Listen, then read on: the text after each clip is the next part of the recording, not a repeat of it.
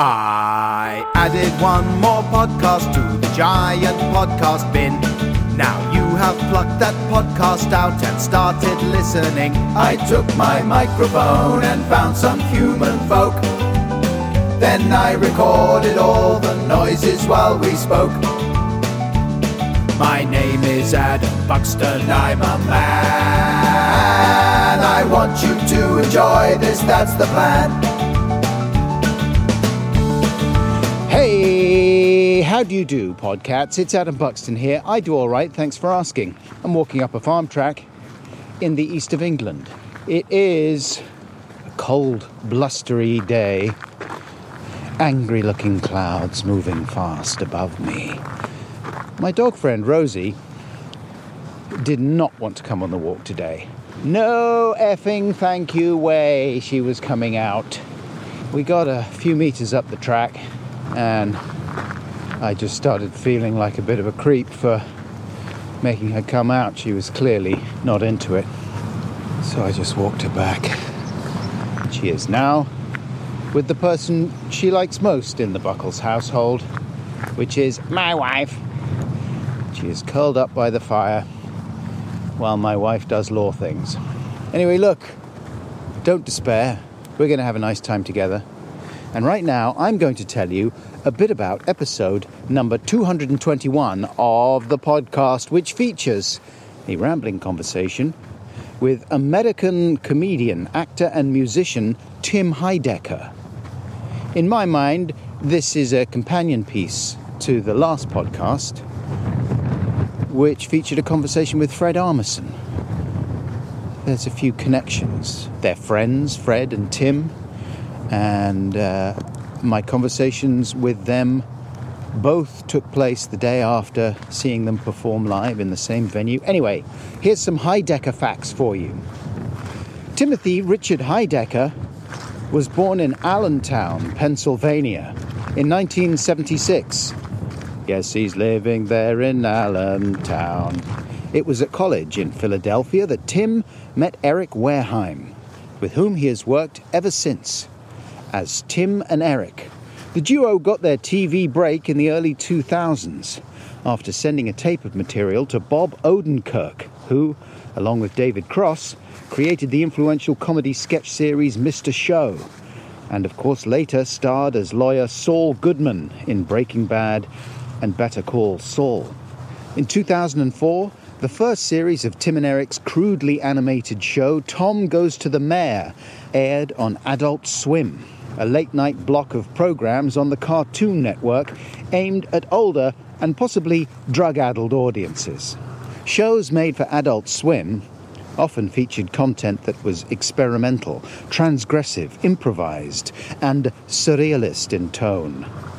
It was an aesthetic that Tim and Eric helped define, and they honed it with Tim and Eric's awesome show, Great Job, over five series and a couple of specials that ran between 2007 and 2010, Tim and Eric's awesome show featured sketches, characters, and parodies that gleefully emphasized the strangeness and artificiality of most ads and TV shows, especially when they've been quickly and cheaply produced. Every convention of TV camera work, editing, vision mixing, sound, and visual effects was twisted and exaggerated. And, along with Tim and Eric's artfully awkward and stumbling line delivery, the result was a kind of joyful weirdness that frequently tipped into the grotesque and nightmarish. This is some incredible analysis of Tim and Eric that I've written here in my notes. Outside of his projects with Eric Wareheim, Tim has acted in films like Bridesmaids, Ant Man and the Wasp, Jordan Peele's Us, and he played the dislikable lead in Rick Alverson's indie film The Comedy.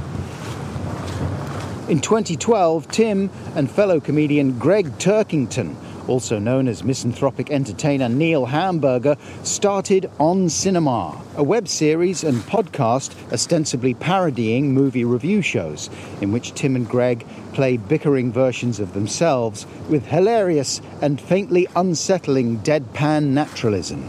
He's very good at his unsettling deadpan naturalism, Tim. Over the years, On Cinema has evolved into an alternate world with spin off films, TV series, and even elaborately staged court cases involving Tim and Gregg and other characters from the On Cinema universe, all of which can be explored on Tim's HEI Network website, H E I Network. There's a link in the description to that. In addition to all that, Currently, Tim is doing a show called Office Hours. That's a weekly call in show that can be seen on YouTube. Again, link in the description to the channel. And that's hosted by Tim and his friends and longtime collaborators, DJ Doug Pound and video artist Vic Berger. In Office Hours, Tim is more or less himself, at least when taking calls and talking to in studio guests and he frequently expresses straightforwardly sincere positions on politics and other topics. But occasionally, the Office Hours team will produce a spin off video. He can't resist the spin offs, in which Tim plays a version of himself that's far closer to someone like Joe Rogan. In fact, in 2021, Tim and a couple of comedian pals filmed themselves waffling inconsequentially about the kind of topics Joe Rogan might waffle inconsequentially about. And then they looped the footage they shot so that the fake podcast episode ended up lasting just under 12 hours. There's a link in the description. My conversation with Tim was considerably shorter, and Tim was not, as far as I could tell, in character. He was very friendly and warm. It was lovely to see him. I'd met him one time before that in Los Angeles in 2017. He came along to a bug show that I did out there the Bug Bowie special. And he came along with John C. Reilly, aka Steve Brule from uh, Tim and Eric's Awesome Show. But this conversation was recorded in March of last year, 2023, the morning after I'd seen Tim performing at Hackney's Earth venue. And the show that I saw was in two halves, the first of which featured Tim in character mode as a boorish stand up comedian doing an edgy snowflake bashing Netflix type special. And then after the interval, Tim returned as himself with his band, the Very Good Band, and played a set that included tracks from his albums Fear of Death, released in 2020, and his last album, High School, released in 2022. That's the one that he did with some help from Mac DeMarco and Kurt Vile. There were also covers that night and numbers from the 2013 comedy album Urinal Street Station by Tim Heidecker and the Yellow River Boys. The next day, as well as talking about music and what it's like for a comedian like Tim to write non comedy songs, I asked Tim about some of his early cultural influences, how he's adjusted to parenthood and middle age, and how he deals with the occasional fan who's disappointed to find that Tim isn't part of the alt right. I'll be back at the end for a small waffle slice, but right now, with Tim Heidecker. Here we go. Ramble chat, let's have a ramble chat. We'll focus first on this, then concentrate on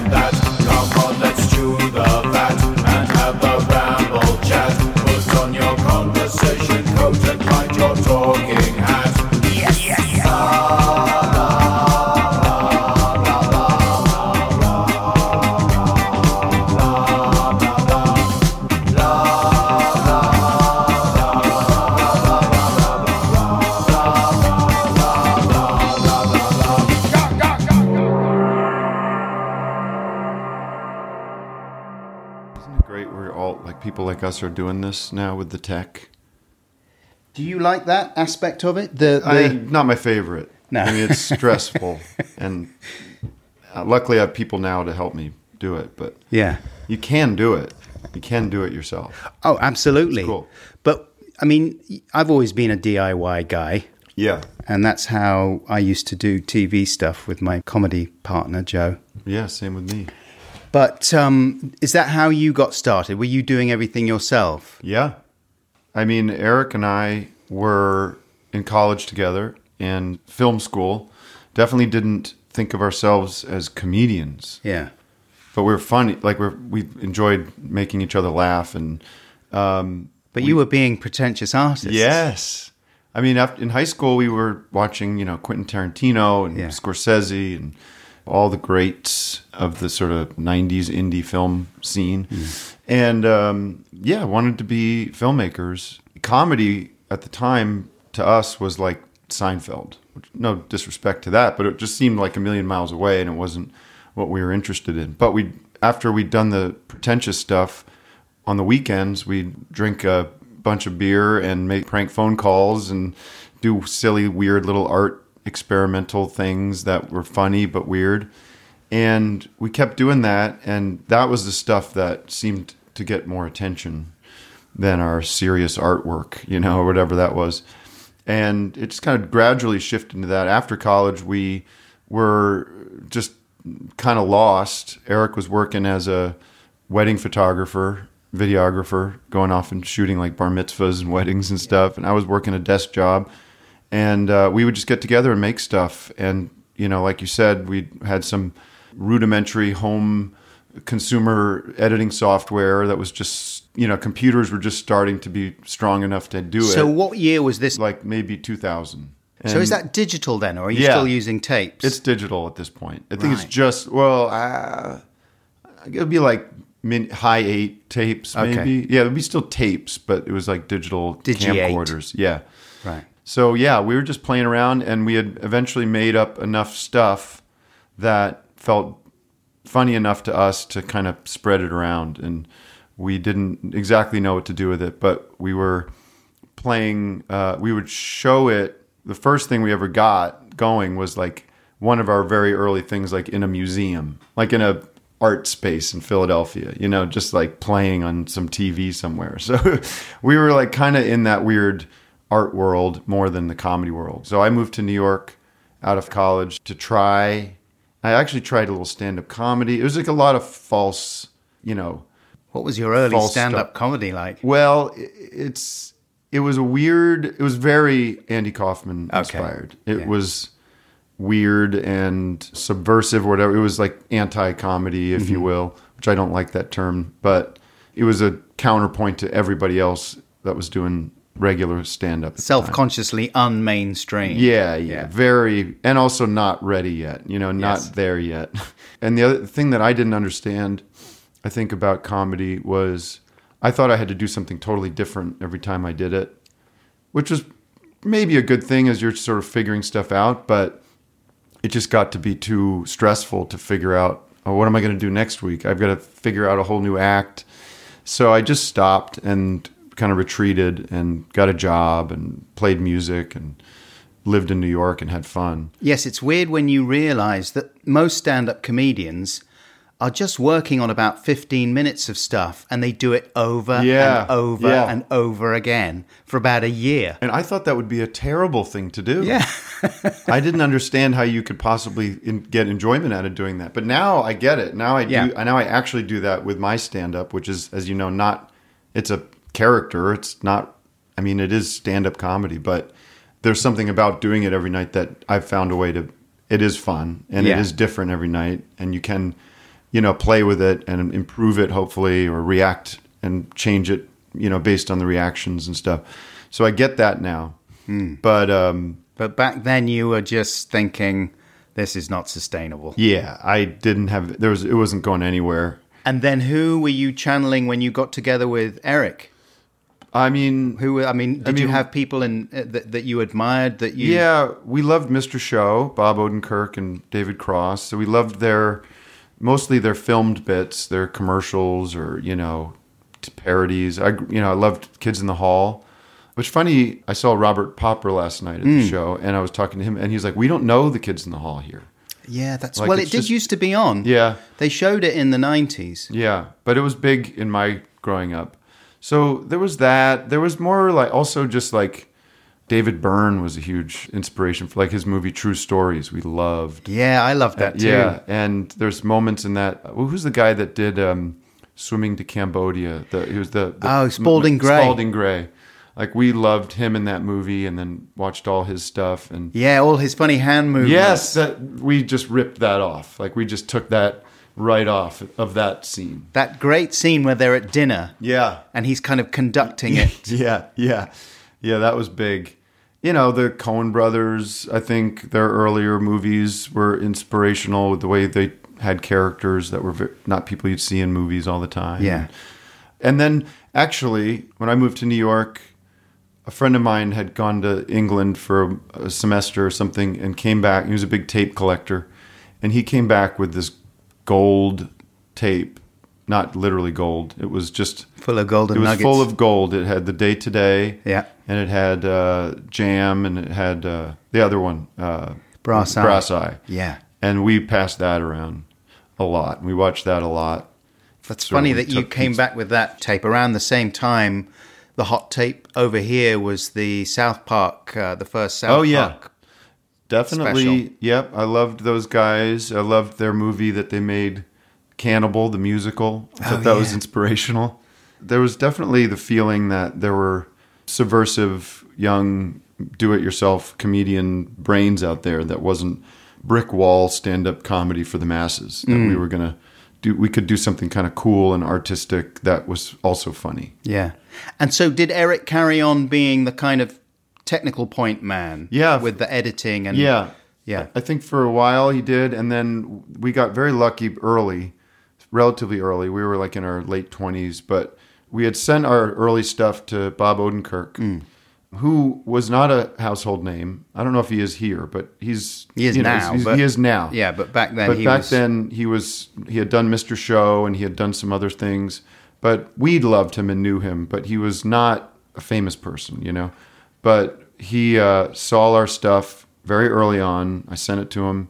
He loved it, It's unbelievable because if you look at it now, it feels very primordial. Um, and called us and became sort of like our mentor and was just really wanted to know who we were, what was our scene, you know? And we were like, we don't have any scene. We're just these two friends. And we came out to LA and he introduced us around. And same time, Adult Swim was starting to come out. And through a few phone calls and stuff, we got one of these to them and they ordered a series of Tom Goes to the Mayor. So then when, when that happened, we hired a couple people to do the editing and do the, the art. And did they w- was it quite easy to explain the sort of aesthetic to them? I, I guess it was. We didn't seem to have to. I remember if you look at the original one, it's basically two stills of two guys and it's photoshopped with this filter on it and a very crude drawing in the background. And we got the deal and talked a little bit about how it was going to what the show was going to be and sort of fairly deep into that process we're like do you want it to look like this? You know like are you okay with like i we didn't even know. We're like should it just be a regular cartoon? And they're like no no we like that that style whatever you guys want to do. Were you playing music around that time? Not really i mean i would write music for the show with another guy davin wood and i would that was kind of my department sometimes eric and i would both come up with something or the bones of something so I was, I was doing music but it was not the music i would end up doing later i was just funny you know like you do like just Yeah. goofy stuff You're a very good singer. I didn't Oh, even realize. I, I mean, I knew you could sing. Yeah. But until last night, seeing you live, playing with your band, the Very Good Band. yeah And they are very good. I Oh mean, it God. sounded great. You've got a good Yeah. sound guy, but everyone can really play, yeah including you. And I mean, you're good on the piano, you're good on the guitar. And di have you ever taken singing lessons then? No, I, sh- I. It's a good idea, and I'll tell because I kill my voice. I Oh, do you? hear. First of all, the yelling from the stand-up character Yes. is very hard, and then the singing is less, actually less hard on the voice. But there are a couple numbers where I really go for it. I go for the Robert Plant. Or Sure, who- who- yeah. I don't know who it sounds like, but it's the growl, high growling. And you've um, got a you've got a belting singing. cover of Victoria by the Yeah. Kinks as well. Yeah. Which I was singing along with Victor. So that's that's pretty high. That's up there. So I think I should take singing lessons just to be able to do it better every night.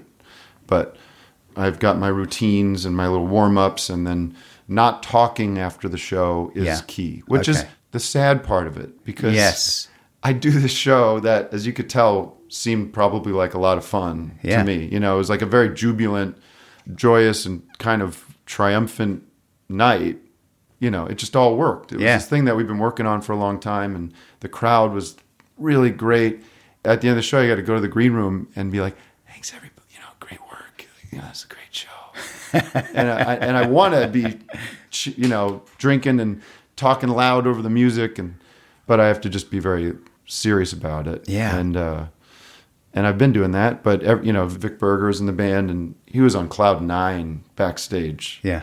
he couldn't believe it. I mean, it's really this is the first big tour of like this he's ever done, and to have you know a thousand people like cheer for you for him specifically. Yeah. You know that's just exciting. That's a that's a moment to remember. It was So he really was, good. He was high, and but I've been doing this long enough with Eric. We've done tours and stuff where you do. Unfortunately, I think you separate that feeling a little bit. you know? Have you always been so disciplined, though? Mm. No, I mean the first time Eric and I went on tour, we did this little club tour after the show had been out, and it was again a kind of a new idea, at least in America, to tour a TV show. You know that we were gonna use it as like a promotional device, do sketches from the show. I don't think there were a few people that might have done it, but we And this is awesome show. this is awesome show.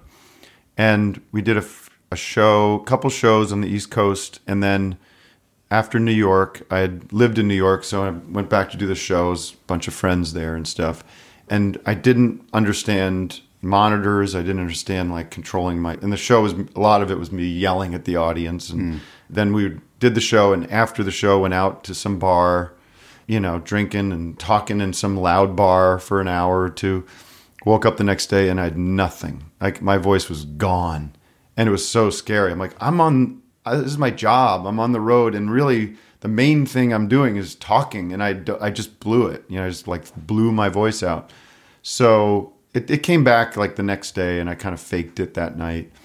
But I still think about that every night. I come off stage. I'm like, don't do that again. Like, yeah, don't. that's alarming. And then every morning I wake up after a show like today, I go, mm-hmm, no, no, no. Okay, I'm all, I'm still good. Yeah, yeah.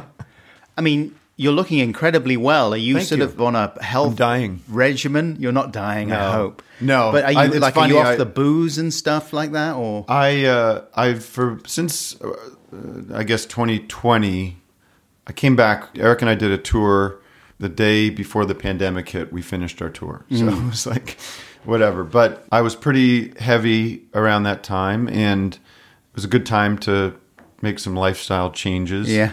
And the only thing I really did was I did this intermittent fasting, which is I just don't eat till noon. I don't eat after six. ah, And I took like lots of long walks, mostly to kill time because there was lots of free time. And so from jogging. noon till six, you're just eating and eating. I'm just bagels and donuts Yeah. and pot roast and everything. No, I mean I just I kind of just cleaned up my. I don't. I never was a big drinker, but I guess I I didn't drink as much because Yeah. after you you're not eating, you don't drink as much. And long uh, walks. and long walks. And good and one. i found the long walks to be such a great creative thing. Like i know on your podcast you go out for big country walks. Yes.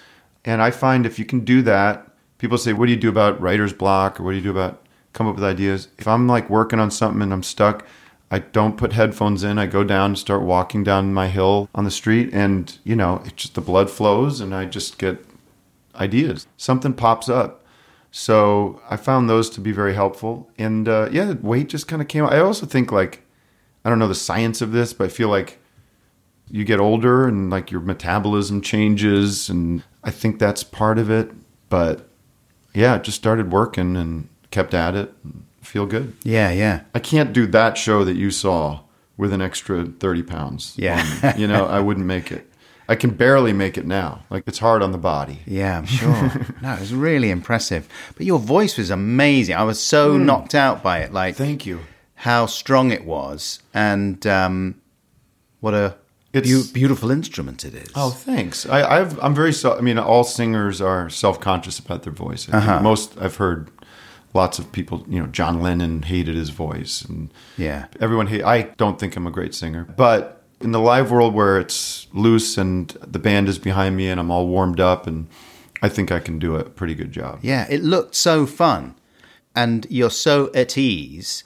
What's impressive about the new record about high school Yeah. is that you do sound so at ease. Like I'm always very interested to see how comedians, especially, make that transition. Yeah. How they go about making music, especially someone like you whose aesthetic is so particular, Yeah. and you're kind of playing with perceptions of you Yeah, as a identity. character and. Whether you're being- irony. right? Whether you're sincere, Yes. whether you're sort of meta, all of it's being played around with.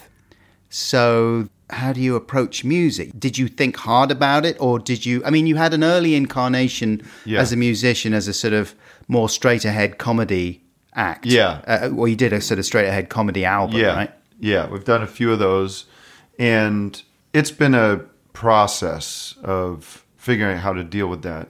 First of all, like I started listening to music that kind of fit in the middle of that, which was you know Randy Newman, Yeah. somebody I knew when I was a kid, and I knew who he was and everything, but I'd never really listened that closely to his records, you know, to the 70s classics that he made.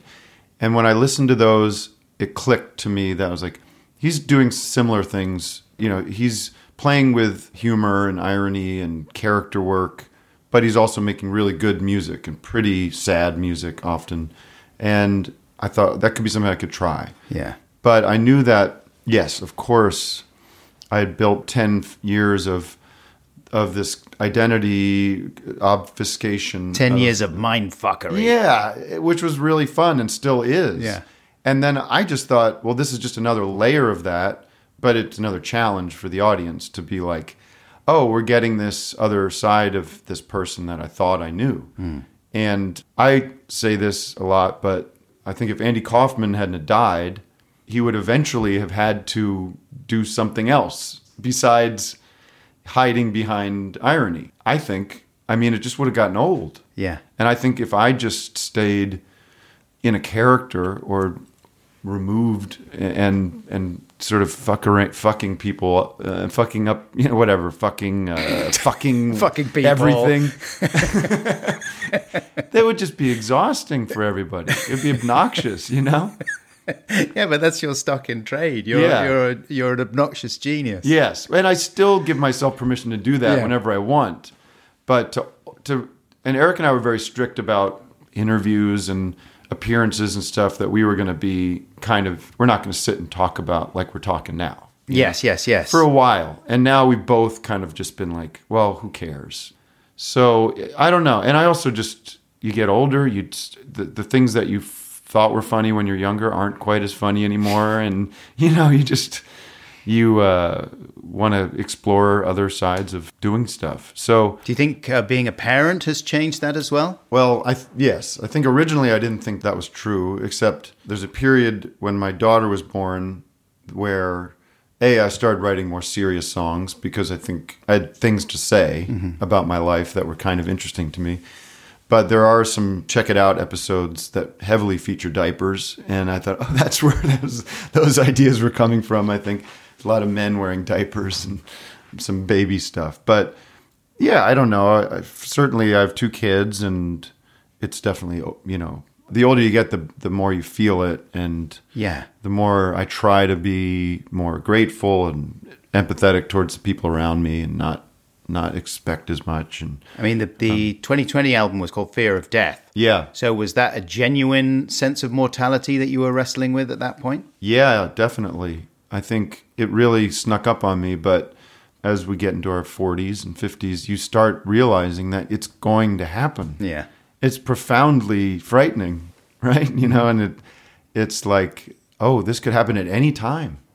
And I don't think you have that feeling when you're younger. I mean, a lot of I didn't didn't think it was anything to worry about. And uh, so it, it snuck in, and then it just it comes from the unconscious. Like a lot of the songs I write, I don't think too literally about them as I'm writing them. They just kind of come out, and then you go, "Oh, that's what I'm thinking about," and then you can think more consciously about it and write more specifically about that subject. Hmm. Which is the same with high school. It was like I started singing "Buddy," I've been thinking about you. Okay, that's interesting. What is that? Who am I? You know, you don't. I don't know. It's like a mystery. Who am I thinking of? Oh, I'm thinking about this guy that I went to high school with who died, and that becomes just this little. Then you go, oh, this is about my high school days. You know, it's kind of, it's true. It makes you think about things that you wouldn't have thought about if you hadn't just sort of blurbed out this little piece of unconscious writing. Yeah, I heard you saying somewhere that that process of remembering first your friend Yeah. unlocked a whole slew of memories Yeah. and things that you hadn't thought about for a long time. Yeah. I had a similar experience when I was writing a, a book a few years ago, and going back over old diaries and things like that. And it's quite weird how you can unlock very specific mm-hmm. memories, isn't it? I'm Like- sure it's some kind of. I'm sure there's a technique for it, but Yeah. like conscious remembering is good. We don't think about this stuff all the time, Right. But I hadn't thought about Kurt Vonnegut in a long time, or I didn't think about how influential he was f- to me.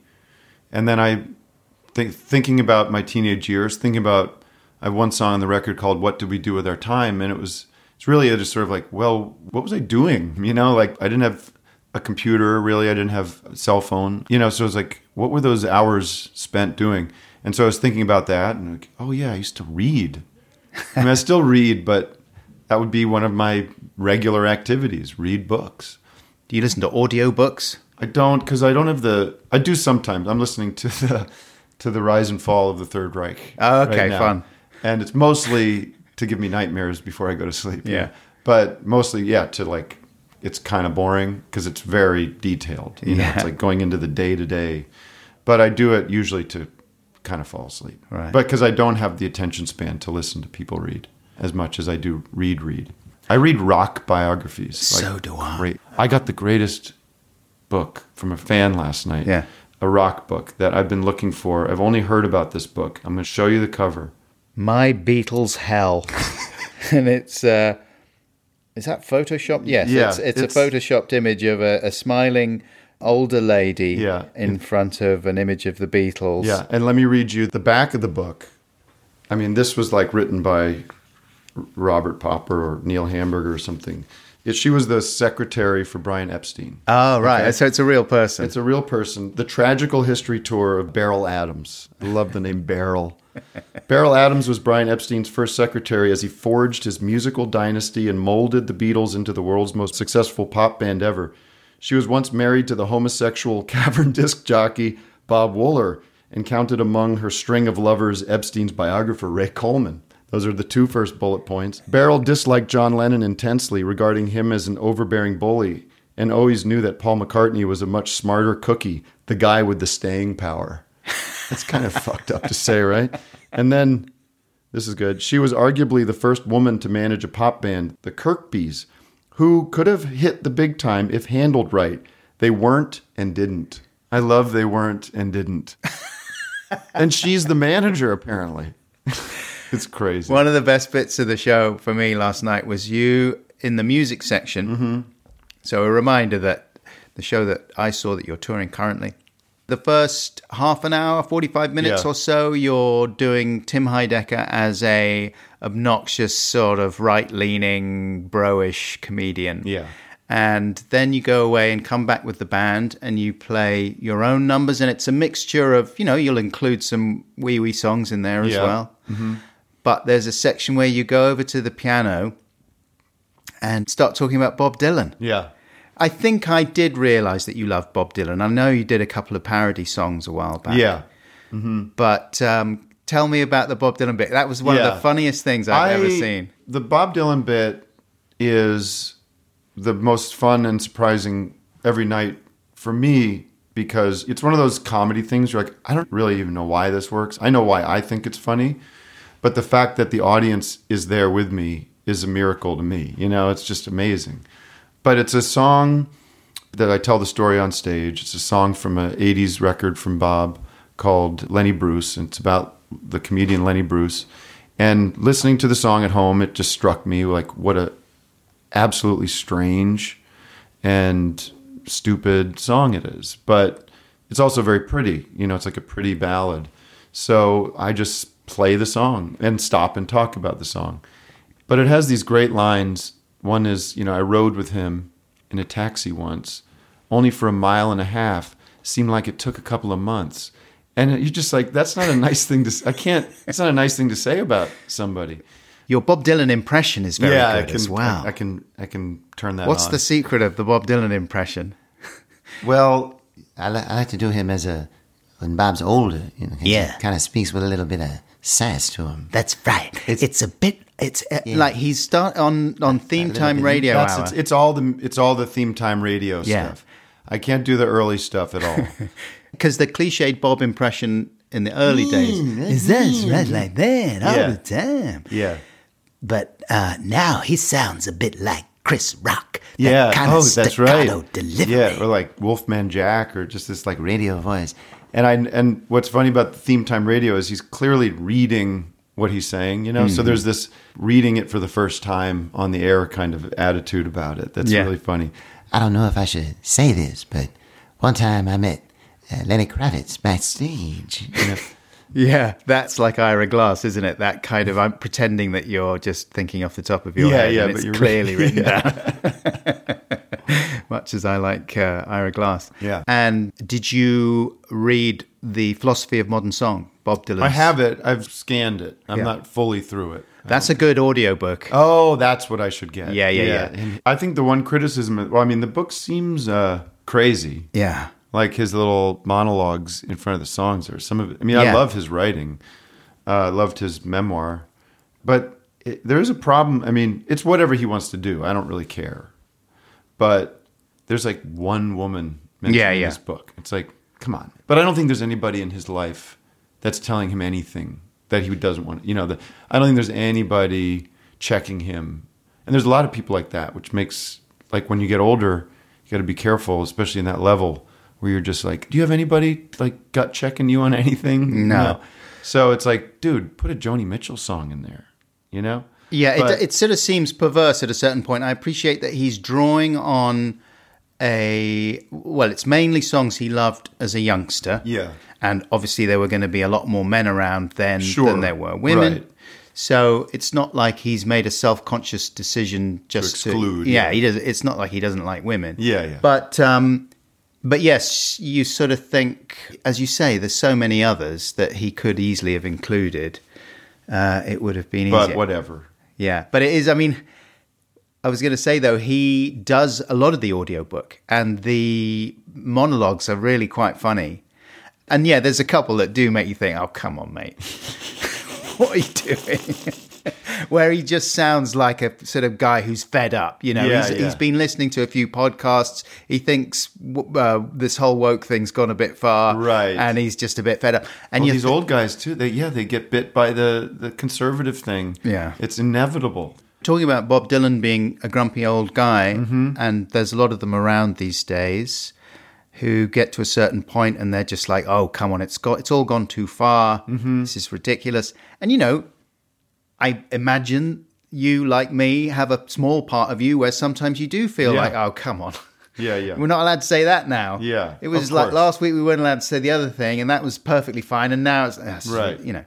But you do your best to kind of check your privilege and move on. And, Yeah, You know. I think that's all it is. Yeah, exactly. But I remember you being more political about seven, seven or eight years ago Mm-hmm. or something, when the first stirrings of all that were starting a little bit, and when things were starting to get a bit alt righty in the comedy Yeah, world. Yeah, And you pushed back a little bit in a fairly straightforward way. Yeah. You know, in a non ironic way. yeah, You did a song called The Cuck Song. yeah, yeah. It's a Yankovic version of uh, "I'm a Rock." Oh, yeah, there Yeah. you go. I am a cuck. Yeah. Yeah. Well, yeah, I was getting it bad, and it was very. Uh, it was a little scary at times, but as soon as I kind of was, I mean, when Trump, I've been goofing on him for a long time, but when he really started coming about, I couldn't resist. You know, mostly through Twitter, but just like, God damn it, this guy is insane. You know, and this movement is insane to me, and and scary, but also really funny. Like, Trump is the funniest person especially when back in the days when he was on Twitter. Oh, it was the greatest. I mean, it was not intentionally funny, of course. It was just absurd. I couldn't imagine anything more absurd than this guy. And so I would just goof on it. And I wasn't, I mean, I, I would occasionally tweet stuff that was sincere or platforming somebody that was promoting some progressive things or, you know, supporting Bernie Sanders at a certain point or whatever it was and I just got became the target of this, and uh, so so did a lot of people, not just me. But I think there was this moment when, because Eric and I's stuff could be, first of all, it's very apolitical in a, in a lot of ways, except that it wasn't because a lot of it really was about American consumerism and capitalism out of control, and it was like buried in there but it wasn't Jon Stewart or you know it wasn't like coming from a current events political place. So it really wasn't any way to know where we were politically necessarily. And so that small community of young men, probably a lot of them were fans of our show, mm-hmm. you know? And then to see me come out and be a general progressive man. Someone with a social conscience. Yeah, that I've always kind of been. I mean, certainly since college. So it shouldn't have been a surprise, and it probably wasn't a surprise for most people, but there was this sense of like, and this was a time when Obama's in the White House, and, you know, the middle left is the party in power.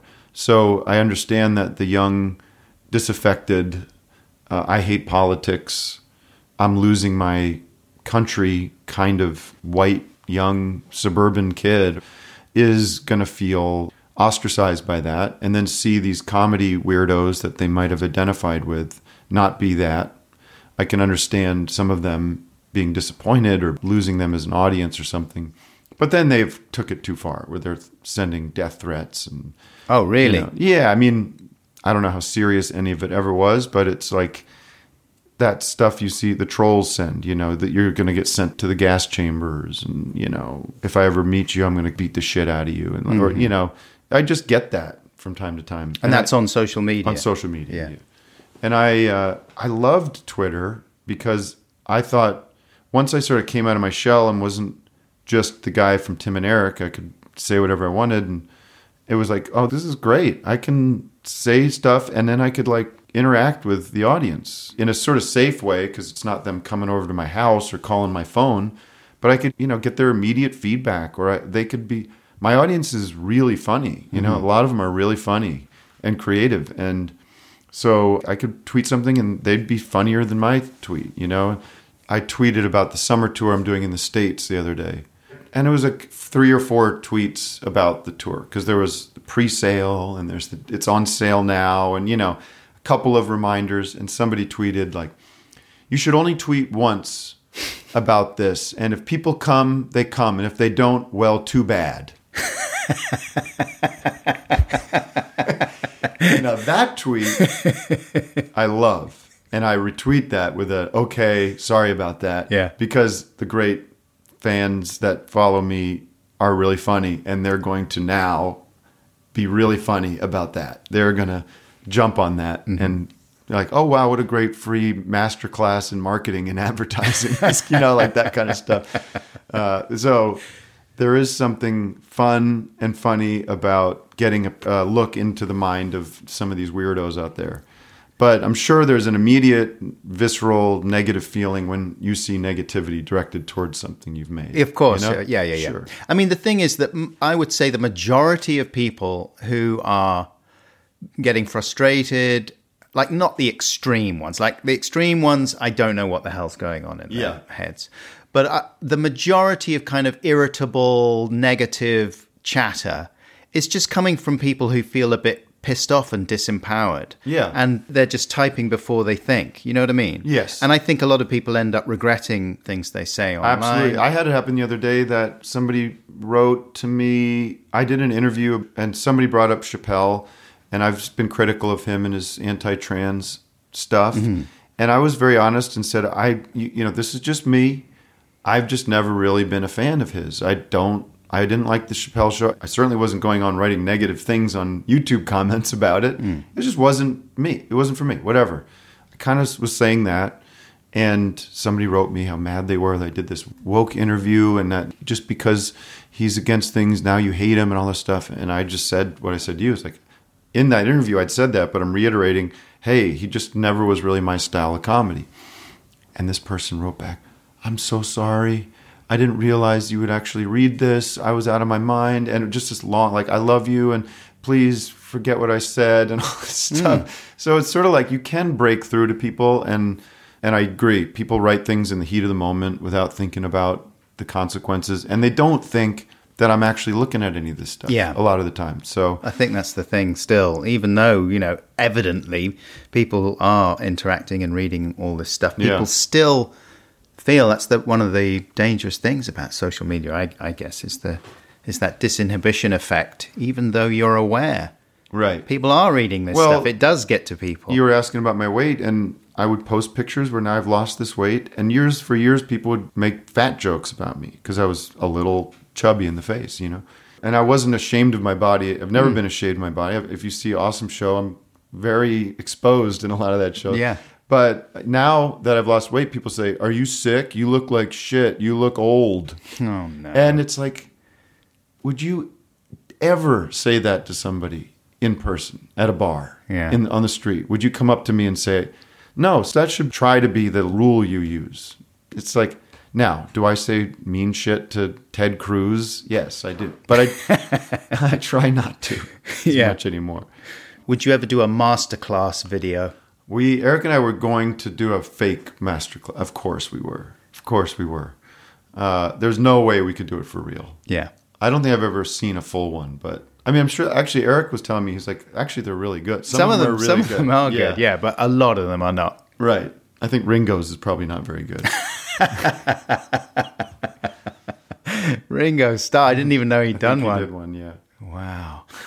And then, what are you sort of enjoying in the comedy world? Do you uh, do you find it difficult to Oh, I watch do. other people's stuff? Yes. Yeah. I'm terrible. People always ask me, "What are you watching? What's good?" The Alan Partridge uh, from the Oast House podcast. Yeah. that does it for me. Like I, that is uh, exactly my sweet spot.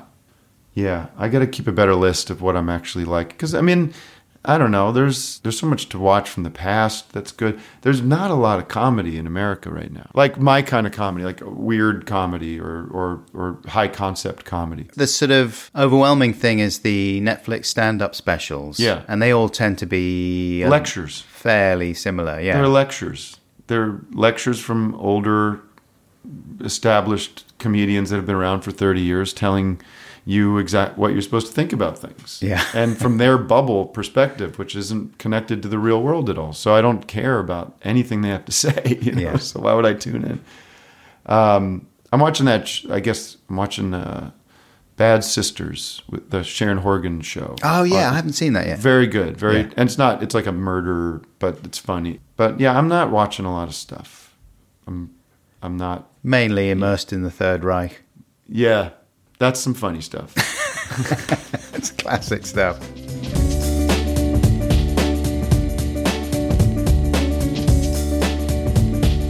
Wait, this is an advert for Squarespace. Every time I visit your website, I see success. Yes, success. The way that you look at the world makes the world want to say yes. It looks very professional.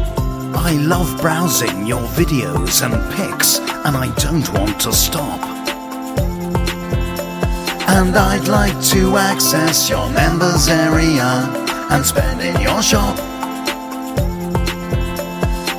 These are the kinds of comments people will say about your website if you build it with Squarespace. Just visit squarespace.com slash Buxton for a free trial. And when you're ready to launch, because you will want to launch, use the offer code BUXTON to save 10% off your first purchase of a website or domain. So put the smile of success on your face with Squarespace.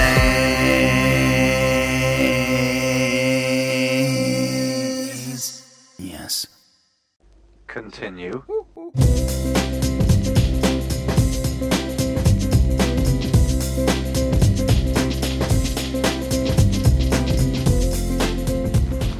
Hey, welcome back, Podcats. That was Tim Heidecker chatting to me there. Very grateful indeed to Tim for making the time while he was in London last year to waffle briefly. In the description of today's podcast, you will find all sorts of links. Tim is one of the more productive comedians out there. Office Hours, etc. And there's a link to the Office Hours Joe Rogan spoof they did in 2021. There's a playlist of bits and pieces from Tom Goes to the Mayor, which was Tim and Eric's very first show back in 2004 for Adult Swim. As far as Tim and Eric Awesome Show, I've put a link to a compilation that is currently up there of underrated moments from Tim and Eric season 5, which some fans feel was one of the best seasons, the final season. I was watching it the other night, in fact. We had friends round, And after supper, we were playing clips off YouTube. And I played some clips related to the talk that I did with Steve Davis, the snooker champion, at the Norwich Arts Centre last week. The Arts Centre was hosting an event called Synth East, which was several days of synthesizer related business. And as part of that, I was on stage for 45 minutes or so chatting with Steve Davis, who, as well as being very good at snooker, has for the last decade or so got into modular synthesizers. And now he's part of a band, three piece called the Utopia Strong, who tour around playing kind of uh, far out progressive music with Steve as the Eno of the group. And Steve also DJs. He had a radio show for a while in the 90s and beyond where he played kind of alternative and experimental music. He's also very into his soul. Um, so, anyway, we had a good chat, I had my laptop on stage and I was occasionally calling up clips from YouTube that I had come across in the course of preparing a little bit for meeting Steve. And I found some really nice clips of synth pioneers, including Delia Derbyshire, who was part of the BBC Radiophonic Workshop. And they, of course, most famously created the Doctor Who theme. There's also a couple of great clips of Wendy Carlos. Wendy did the music for A Clockwork Orange. She did these computerized versions of classical pieces, which were quite controversial at the time because people felt that, well, some people felt that she'd sort of removed the soul that you get from a, an orchestra, a live orchestra, and they found the electronic sounds too harsh and robotic. But of course, when you hear them in Clockwork Orange, they work so well. David Bowie used to come on to a lot of that music from Clockwork Orange, I think back in Ziggy Stardust days. They would play that before the band came out. And then I didn't realize that Wendy Carlos also did the music for Tron. And anyway, when my friends came over, we watched uh, Delia Derbyshire and Wendy Carlos, and and then we watched a bit of Tron, which my friend hadn't seen before, and she was so knocked out by it. I mean, it is an incredible piece of work, Tron. It's not a brilliant film as far as the actual story goes and how much it makes sense and how interesting it is, but it's like an art film, really, at least the parts inside the computer, so to speak. The first section of the film is just out in the real world, but once you get into the computer, it's this amazing look that they create and it's partly very early CG to create the backgrounds and some of the animation in there. But then there's also a lot of stuff which is created by filming the actors in black and white in these groovy costumes that incorporate sort of circuit board designs. And then they painted, they hand painted the frames to make everything glow in a computerized fashion, a kind of neon computer glow. It's just extraordinary and it looks beautiful. And then you got Wendy Carlos's music on there as well, and the result is this very strange effect that's never really been matched. Partly, I suppose, because it's totally impractical. I think it took ages and was incredibly expensive, and then the film didn't do very well, so they thought, right, won't do that again. But how amazing that it was done for Disney. Anyway, so we were watching all that stuff, and then I went out of the room, and my wife wasn't too interested in Tron because she used to watch Tron a lot when the boys were little, and they would watch Tron. So my wife ended up watching Tron. I went out to the kitchen to make some tea, and when I came back, my wife had commandeered the laptop, and everyone was watching Epic Fails. They're good fun for a while, but usually after about 20 minutes or so of epic fails, you start feeling dirty. And then we had to go somewhere else for our entertainment. So I thought, well, let's try some Tim and Eric. So we went for Tim and Eric's most underrated moments from season five. And I was thinking, this probably isn't going to last very long. But actually, we ended up watching the whole thing. it was pretty good. But there's also, sorry, that was a long tangent. There's also links to other things that me and Tim just talked about. Uh, link to Bob Dylan's song Lenny Bruce, so you can hear what Tim was deconstructing. Link to the scene from David Byrne's film True Stories with Spalding Gray monologuing at dinner. Made me quite nostalgic watching that again, actually. I do love that film. Uh, link to a trailer for Cannibal the Musical, and link to a trailer for quite an odd film that Tim pops up in, along with quite a lot of other American comedians, called Brigsby Bear from 2017. I saw Mark Kermode giving it a very lukewarm review, saying, nah, some of it's just about okay, and there's some interesting stuff, but too quirky, I think. Fair enough, it is very quirky. But actually, for me, it was just the right side of quirky. It's about a bloke who lives out in the desert with his parents, a bit like Dogtooth. They won't let him out of the compound. They told him that the world outside is desolate and the atmosphere is poisoned. And they teach him what they think he needs to know with this show called Brigsby Bear that they have filmed themselves. It's like their own educational kids show that they have made to show their son.